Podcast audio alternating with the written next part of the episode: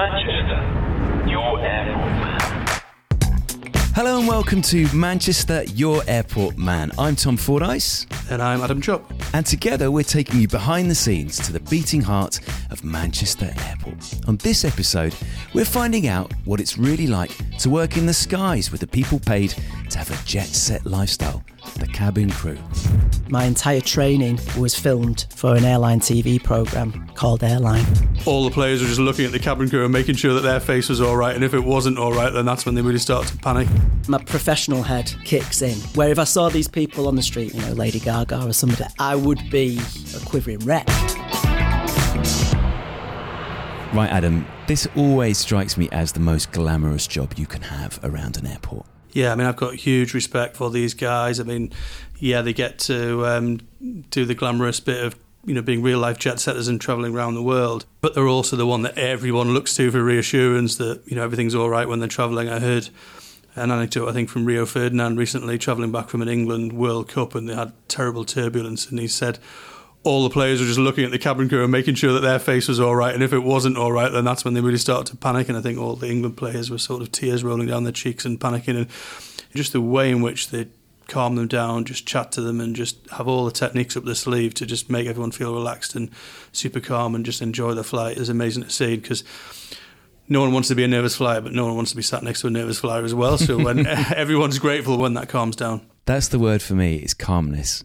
It's calmness when the flight might not be as comfortable as flights can be. Sometimes it's just calmness with a range of different personalities and the way that people react to flying. It also strikes me as unbelievable hard work. There's not much sitting around. There's not many tea breaks, are there, for cabin crew? No, that's right. And I think, particularly on some of the short haul routes, I don't think people realise that you know these guys can be doing three, four rotations, you know, in one day. So it is a busy job. You've always got to be switched on, always be thinking of safety. You know, you've always got to be um, polite and have your best customer service head on as well. So, you know, I don't think it's just, it's anywhere near as straightforward as what people think. And for me, that also just hammers home just you know how much we've got to treat these guys with respect. And when you know people do think it's their holiday and they can you know laugh and joke, that's fine. But when it crosses the line and you sort of get that abusive behaviour, um, for these guys who are doing a, just doing a great job to keep everyone safe and to get them on their way really in a, in a fun way. You know, it really isn't isn't okay when people cross that line. Um, but as always, they do an impeccable job of staying professional even in those circumstances. Today's guest is used to a life in the skies. Nick Rowbotham is a member of cabin crew for one of the world's most recognised airlines, Virgin Atlantic. Nice to see you, Nick. Thank you. Nice to see you too. I've got so many questions for you. Um, I think the first one has to be when did you first know that you wanted to be a cabin crew member? I think I realised that my forte was in service. I was about 16, 17. I didn't really realise I would become in cabin crew at that particular time. Um, I always was very interested in travel, always wanted to travel the world. Didn't really know how I'd be doing it and how I'd form a career around that. But uh, yeah, a friend of mine said I'd be good at it, and I thought well, I'll give it a whirl.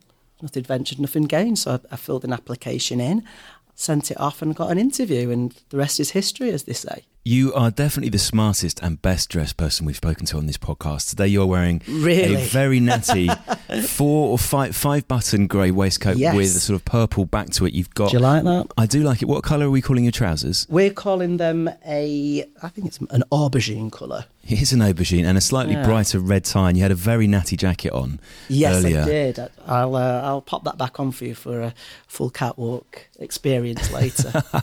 So that's one I imagine of the many perks of being a cabin crew member. Let's talk about some of the destinations that you've been to. Where do you fly to? Currently, I'm Manchester-based cabin crew, and uh, we fly to three destinations daily from Manchester, which are mainly to the states: Orlando in Florida, New York, and Atlanta. These are key hubs for our partner, which are Delta Airlines in the United States. Our customers can connect onto their flights down in, in all them destinations. Florida have been a bit different. It's more point to point travel where we carry a lot of families going to, you know, Disneyland, going out to the coast, going down to Miami, meeting cruise ships, things like that. Seasonally, we do Barbados from Manchester. And next year we restart our Vegas route, Las Vegas. Um, Smile on your face then, I know, yeah. You if you like the word slot Vegas. machines, it's a good place to go. It's the Disneyland for adults in Nevada. Yeah, it's great. Uh, so we start that in June, and again, it's what our customers wanted. One thing I've always wondered, Nick, Hmm. is how much time you get to spend as cabin crew in the destination city. So let's say you were Hmm. flying to New York. Right. Do you just stop in New York and have a little bit of fun? Or do you fly straight back? Is it sort of once every three stops that you get some time to spend there? Well, to be honest, I would say there's always fun to be had, regardless of how long you spend there. Generally speaking, it's 24 hours that we'll get in a destination as a minimum. And there's a lot of fun to be had in 24 hours. Um, but depending on the frequencies, we can spend up to four or five days in destination. So, you know, you could be in the Caribbean on the beach, enjoying a cocktail for a couple of days. Certain routes that we fly, you know, we have to have a couple of days there because of uh, flight time limitations. So it could be the Far East, you know, minimum two nights, South Africa, South America, West Coast, uh, USA. So yeah, you get to see a lot of the places, and uh, sometimes you got a little bit longer. You can get a bit a little further afield. You can you can go a little further out. Say you're in San Francisco, you can go up the coast, down the coast a little bit more. It never gets boring. Never gets boring. This is making me wonder, Nick, what your top tips for dealing with jet lag are. Because if you're landing in Ah. the city, your head is still in Manchester time, It sure is. and you've got 24 hours to have some fun. How do you play it? I've been flying for quite a long time now. I'm a bit of a veteran. So I've, I've kind of trained my body as and when I need to sleep. So if I'm going to the Far East, we have the opportunity to sleep on board because uh, some of our airplanes have special areas for crew rest, as we call it. So we're able to get a few hours sleep there. Depending on the time of day that you arrive, say you arrive in Las Vegas in the middle of the afternoon, you go and get yourself a little bit of sleep because it's eight, possibly nine hours behind and then you go out partying in the evening. Because if it's kind of six o'clock in the morning in the UK Wow. by that point, so if you like a mimosa for breakfast, then it works. You can make it work, and it all depends. It's all pretty destination centric to what you're going to be doing and what fun's to be had. So I'm sure no two days are the same, but let's try and give us an idea of a day in the life for you, Nick, as cabin crew. Flying out of Manchester, how would your day begin? So my day would begin with me getting up, making sure that my uniform is pristine, ironed to an inch of its life, and steamed to an inch of its life, making sure I'm looking sharp. I generally check in about two hours before the flight's due to depart. Go and drop my bag. I'll then come to the uh, briefing Virgin Crew Room we will conduct a safety briefing and service briefing amongst, you know, usually about between 13 and 9 cabin crew on each flight. Uh, we'll talk about the order of the day, how it's going to pan out. Uh, we'll be introduced to our flight crew that'll be flying us there. They'll tell us about the day, uh, about the weather, and you know, should we be encountering any lumps and bumps, flight times, etc. And then we'll get out to the plane, get it prepped uh, for our guests to come on board, and then we will take to the skies and use our Virgin flair and wow our customers. um, yeah, they're very very long days, and they can be tiring, but they can also be really rewarding because you never know who you're going to meet on these flights. You know, people are traveling for all different types of reasons, whether it be you know going on the holidays, or you know it could be a sad occasion, could be going for funerals. So you, you really can make a difference to people's journeys, depending on the situation. And it's interesting to listen to people. It's interesting to find out what the reason is for them to be with you for that uh, amount of time. And they are a kind of captive audience, so you can wow them as much as you like. And sometimes you, you walk away from these flights with friends, they're not just, you know, customers. You end up forming relationships with people. And there's been many people, many cabin crew and flight crew that have met people on planes and married them and all sorts. So, yeah, a day is pretty interesting and very varied. I mean, I'm sure you've seen through all our advertising campaigns what fantastic airline we are and what we've got to offer on board. And uh, what makes our customers come back and what makes us stand out from the crowd, really, um, and what makes our customers want to book with Virgin.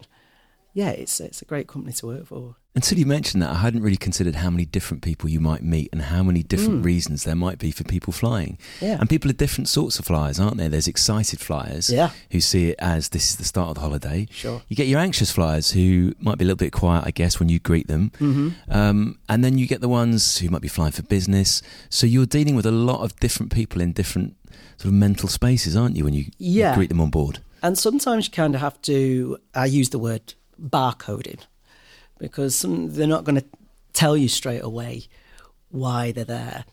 But as, as like I say, as a seasoned pro now, I can kind of get a guesstimate of what they're there for and why they're travelling. And they have different requirements, you know. Some business customers want to be left alone. Families going on holidays, kiddywinks that are running everywhere. Give them a, a bowl of sweets to you know that we give out, or lollipops that we give out during the you know get them involved in the service of the day. They love that type of stuff. I you bet know, they do. point them out. You know the newest Disney movie that's on the in-flight entertainment. Now that'll keep them quiet for a couple of hours, so their parents can have a gin and tonic. You know, relax. There's so many things you have to think about, aren't there? Yeah. What is your single favourite part of the job, Nick? it's definitely the lifestyle. I often take it for granted now when I say, uh, you know, I'm, I'm off to New York this week. I'm going to be in Barbados at the weekend and I'm going to top my tan up. The job brings these benefits that you just don't get in a, a regular job. The lifestyle is really appealing and it's quite seductive once you get into it.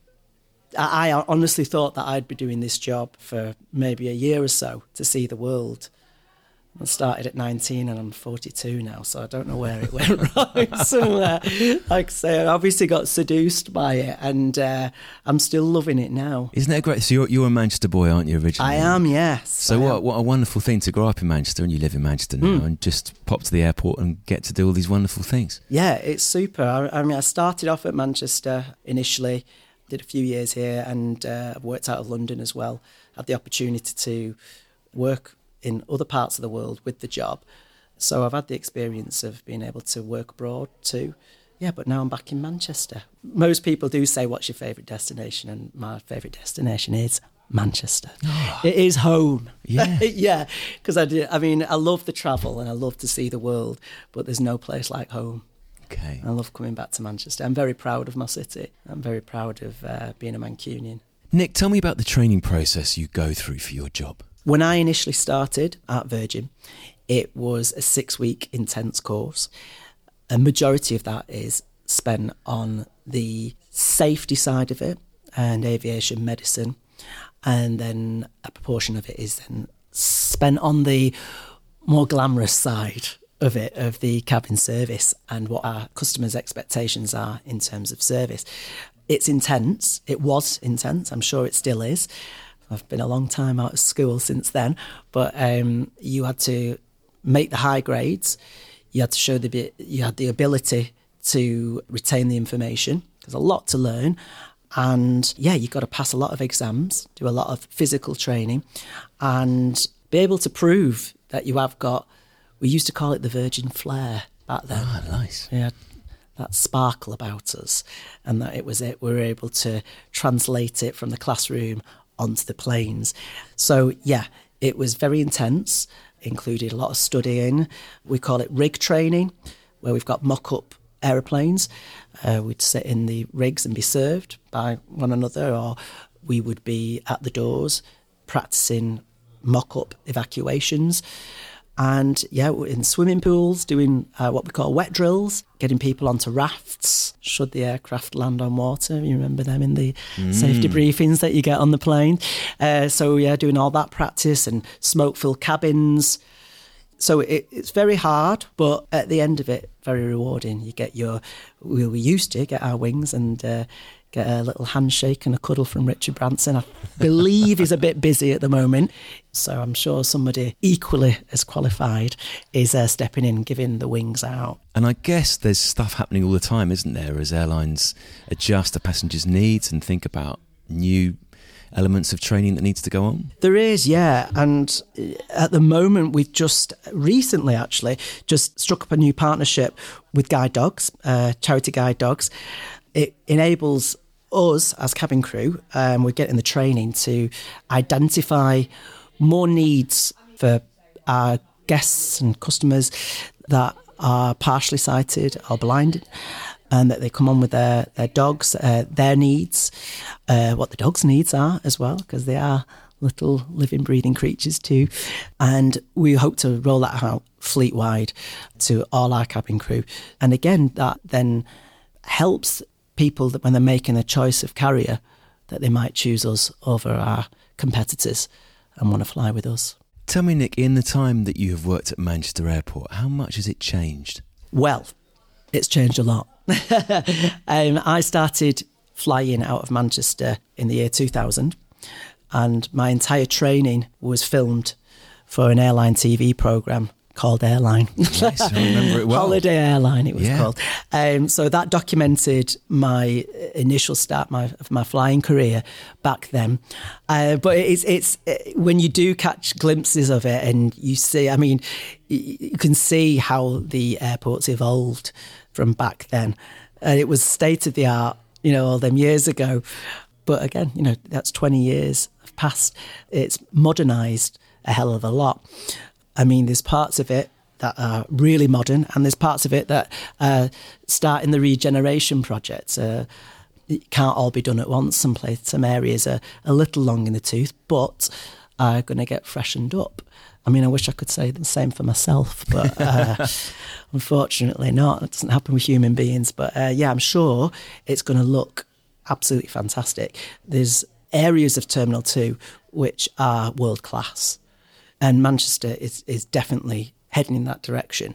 It's up there with some of the best airports in the world, and I know for a fact that the investment that uh, Manchester are injecting into the airport, they will be up there as one of the best. It must have changed, particularly Nick, in that period after 9 11, because before then, the airport was a very different place.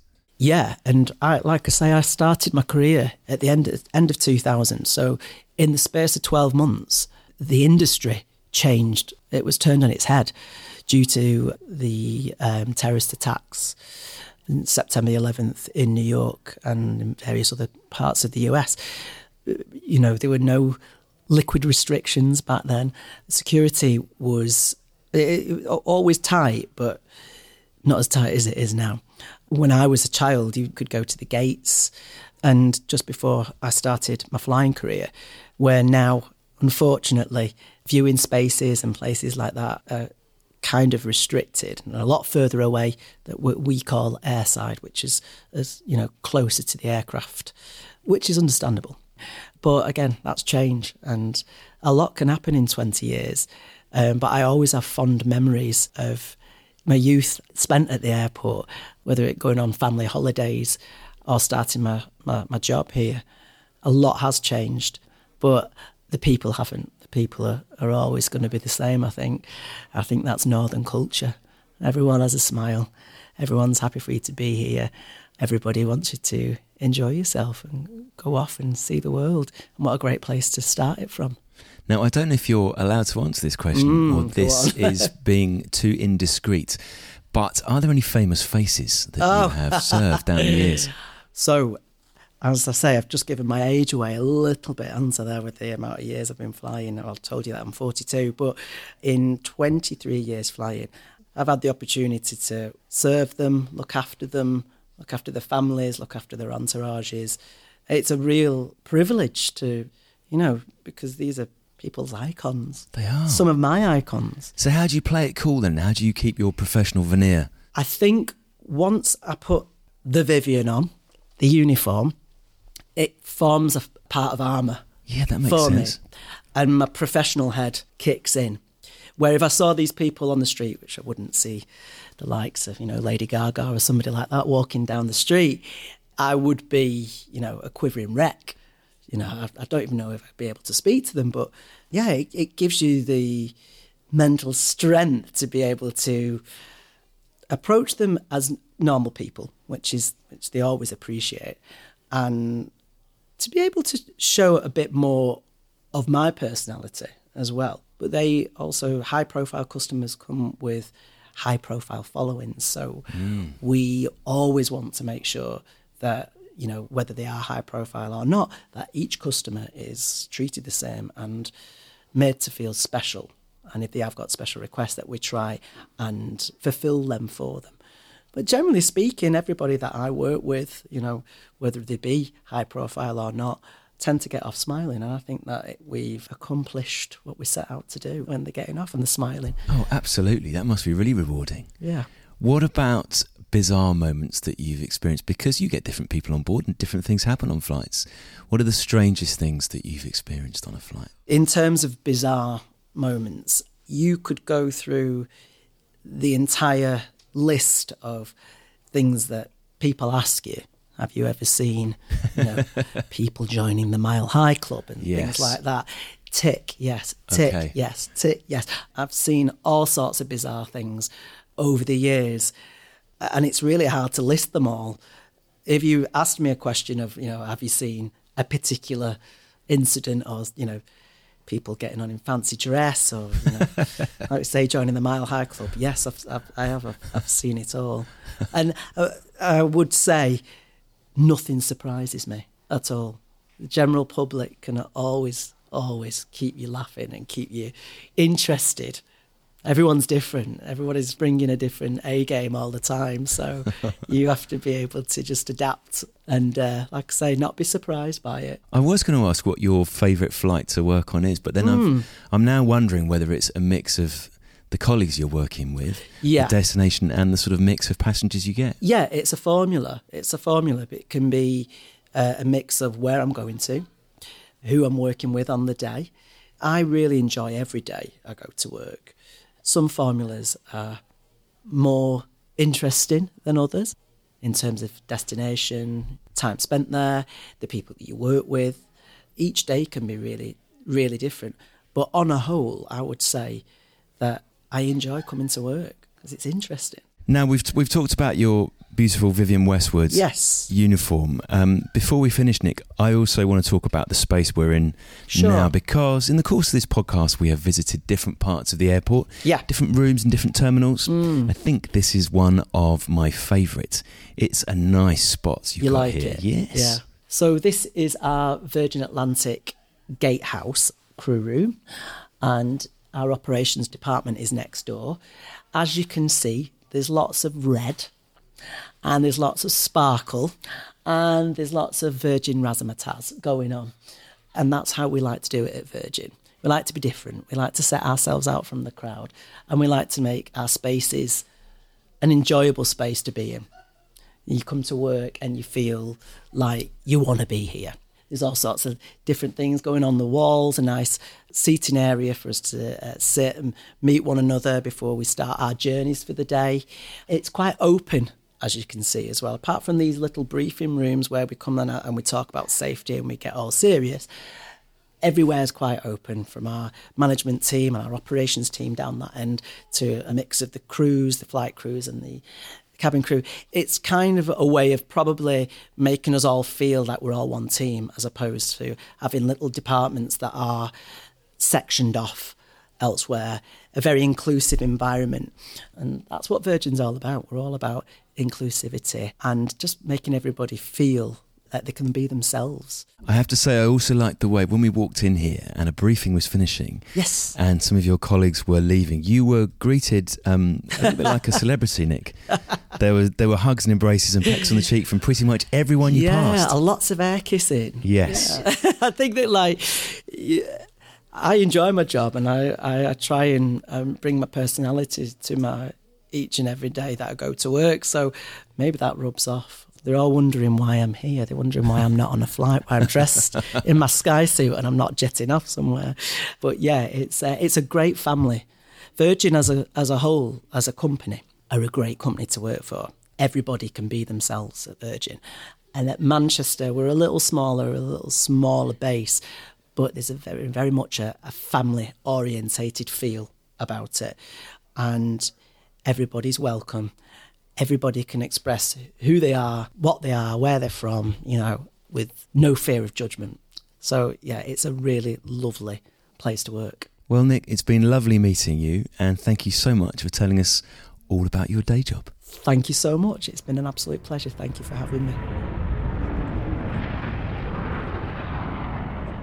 Do you know what, Adam? As I was listening to that, I found myself wondering how you and I would get on as cabin crew, whether it would suit our skill sets or whether it would be an absolute disaster. Yeah, it's hard to say, isn't it? I mean, I, I, feel like, well, speaking for myself, it would be something you'd like to, you know, certainly like the travel aspect of it, but, you know, whether you could, you know, paint a face on and stay calm and professional at all times, I'm not sure because it definitely feels like a pressured and stressful job, but if it's for the right person, a really, really exciting one nonetheless. I think the thing I would find difficult is working in that restricted space.